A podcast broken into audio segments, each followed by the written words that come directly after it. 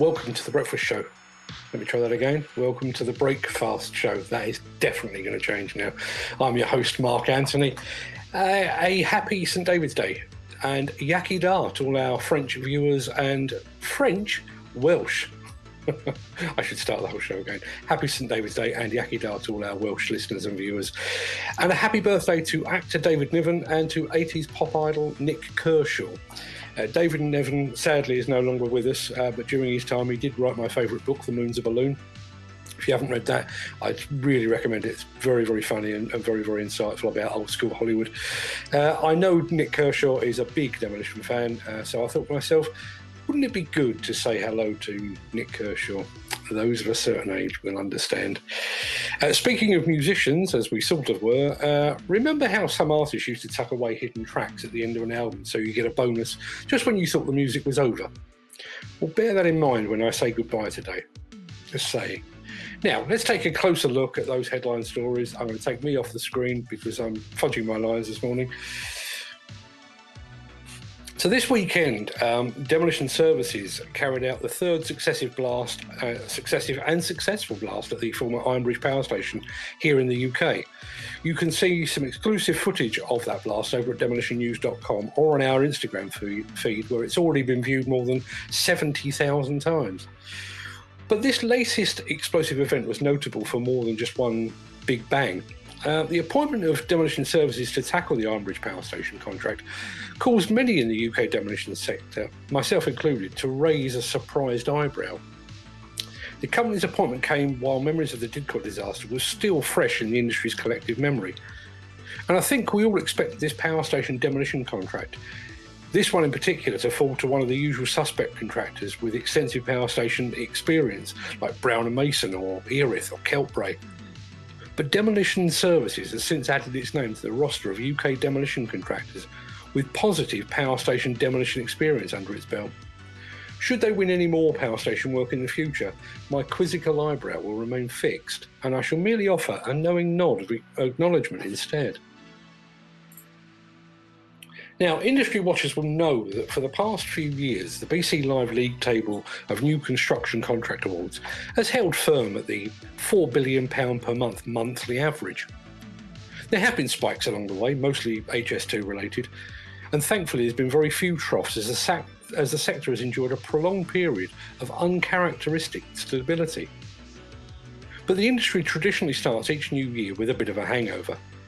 February is a very, very short month. And even when we're not in the midst of a global pandemic or suffering from post Brexit fatigue, no one really expects too much from the month of February.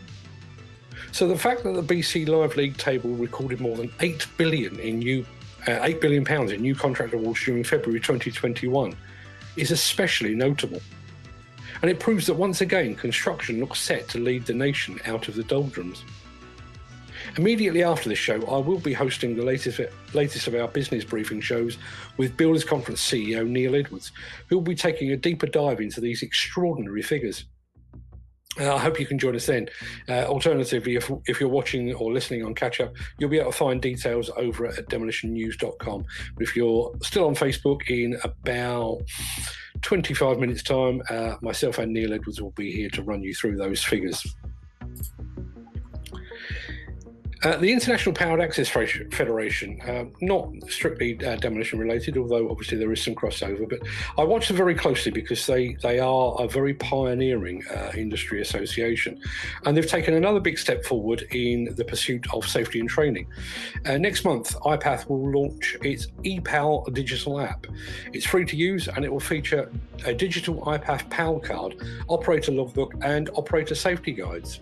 It will also allow operators to receive the latest IPAF safety information and best practice guidance, and will ultimately allow construction managers to quickly and easily verify an operative's qualifications, as well as for the operator uh, to log and share their equipment time digitally as well.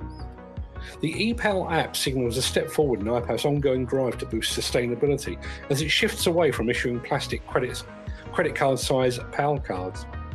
The app will also phase out paper certification of qualifications and logging of machine time and replace the printed paper version with uh, uh of uh, operator safety guide.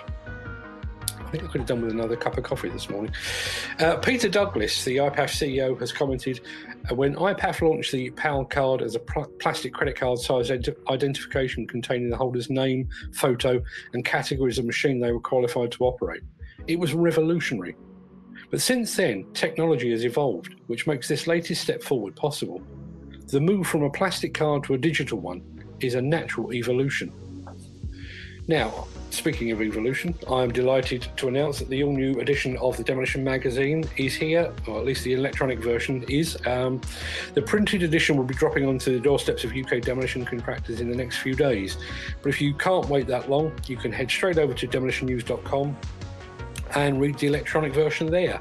Uh, I won't give away any spoilers as to what it contains, but rest assured the magazine remains the biggest and most widely read, the most professionally produced, and the most insightful and relevant in the demolition, demolition arena. And unlike certain publications, we don't need to borrow our credibility. That just about wraps things up for uh, the show proper today. Um, things might be a little bit different tomorrow, uh, but you'll have to tune in to find out why. But until then, stay safe and have a great day.